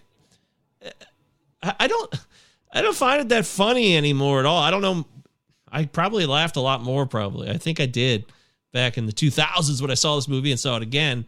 It's certainly not that funny. Uh, you know, the way Cage speaks can be funny at times, but any of the premises of like an actual joke, like Travis mentioned with the Jewish stuff, that's terrible. And uh, there's other stuff that's not funny with the African set pieces and the Rambo crap. And uh, yeah, Vitaly's supposed to be this hero that we can. All right, you don't like Yuri, he sucks. Fine, we get it. But you got Vitaly, you can you know you could glom onto him and feel like you're inspired. But I, I don't know. I'm really this is a tough call for me. Like it's not it, it's not a piece of shit to me either. It's a well organized movie. The pacing's good too. It never drags ass. So I guess in a respect, it's not ideal. It's not fantastic. It's not a piece of garbage. Uh, it has some qualities that are interesting enough. So I'm going to say that that it holds up because it tries to do something that isn't always done in filmmaking by maybe expressing a message, even if the message isn't properly expressed ideally. So yeah, Yeah. it holds up. I agree. It's imperfect, but it's worth seeing. And just to, just Yeah. for the record, Left Behind I could've just starring said that. Nicolas Cage also holds up, Travis. Um, I've you know I've, I haven't caught that one yet. I haven't caught that Okay, all right. I'm not saying that every Exactly. Nicolas Cage movie is good. I've seen Jujitsu. Um, Okay. but, yeah, he um, ripped on that one a couple years ago. You were uh, saying yeah, that one sucked. was so. Deadfall is terrible. Like I, I'm not. I I, I was being I was being obsequious or uh, not, Ah, uh, gotcha. it facetious. Oh, I should oh, say. okay. Facetious. I love that word. But um, I, yeah, I, I do think it holds up. I mean, it's an entertaining movie, and I I think I've gone through and said all the things I liked about it already. So what else can I say other than that? Look I at this fucking love guy. Nick Come Cage. on. I fucking love Nick Cage. Yeah, at those gonna have to bullet be a hair. Look at those bullet movie. hairs. Yeah, bullet hair. Disease Full head. bullet hair Cage. It's got to be a really bad movie for me not to like a Nick Cage movie. Well, there it is. Hey, that's the bottom line. And speaking of bottom lines, next week's show is a special guest. It's Christopher Deary from the Palazzo Podcast. It's a baseball podcast I do with Deary. And he has told Travis what next week's movie will be. So, Travis, what is it? I'm dying really- to know. I'm really looking forward to this. I'm going to keep on making the same boy. joke that it's the Palazzo Nine podcast, uh, the Cine the Cine Palazzo podcast. Cine Palazzo. That's because it'll good. be I like a that. complete, a complete crossover of both podcasts. Anyway, um, Chris has been wanting to come on for a while. We've been wanting to get him on for a while. I'm glad that we could finally get him on next episode, and he has chosen. Uh, he has chosen 1996's Swingers. Swingers. Oh, wow. Swingers. We're gonna do Swingers with with Chris Okay. next week. It's been a while. So yeah, it's been a while since I've seen it too. I feel like I already, I think I know how I feel about it, but it's uh, it'll be a good one to reinvestigate. I haven't seen it in I Absolutely. don't know five or six years probably. So Uh, That's one for a minute there. I was watching like constantly about till about three Yeah, years, right. four years ago. So, okay, Yep. good call. Good Cool, call. I think it's apropos for the show. Time to go back to '96 and find out if it holds up. yeah, That's what we so. do, right? Good job, Chris. Yes, Yeah, big do. bad voodoo Go back- Do they hold up? Great job. back to the 90s. Hey, yeah, that was a fun time in life. I'm, I'm glad that we got to live through Yeah, that yeah. experience. That was a good Sure. run. Yeah, cherry poppin' daddies, big bad Well, voodoo daddy, squirrel uh, zippers, squirrel nut voodoo zippers. That's, oh yeah, squirrel nut zippers. Well, voodoo skull skulls is like that's like That's legit punk ska hard. Yeah, that's, Ah, ah, that's my a bad. different level, man. That's that's Sorry, okay. sorry. That's okay. So, Mm, you stopped not the show okay. dead. Not all right. so, yeah, it's not okay. Not okay. Mad Caddies? Still Polka, ska. Parka Kings? You Come see, on, the, come on. these are all ska bands. You're saying now. Remember, I had Those my are the- uh, oh, Blue oh. Meanies Brian ringer. Remember that Blue Brian Meanies Setzer. shirt I used to wear all the time. So Now Brian you're- now Setzer, good luck. Brian Brian Setzer. Setzer played uh, Okay, there Eddie. Cochran in La Bamba. By the He way. did. So- He did. Incredible. It's important information. Okay, but this Mike, is over. it's Uh, 824. you have things to do, buddy. That's true. We're Ah, out. the Speaking of the Palazzo Palazzo podcast, yeah, the which is Cine Palazzo. I like that. That flows Cine off the tongue nine. quite well. So, Cine, the Palazzo Nine, Cinema Palazzo. Palazzo hey, it's. Cinema Nine. There it is. uh, yeah. So, Reverend Horton Heat. That's what I was thinking of. Ooh, never liked. I, I, I never, don't. I don't. I don't want to. obsessed with that band. I never Okay, got it. sorry. I never, I never got Uh, it either. no, but they were big. People loved them. I didn't. Yep. So next week, uh, there's bands we'll maybe mention randomly again that have something to do with the Probably. genre. We don't know. Yeah, who knows? Uh, but don't forget, next week we'll be here live, Cinema 9 pod, protonmail.com. Send us an email, five star rating, Apple Podcast, Spotify. Thank you so much, everybody. We love spending time with you guys, and uh, we'll catch you next time. AIDS.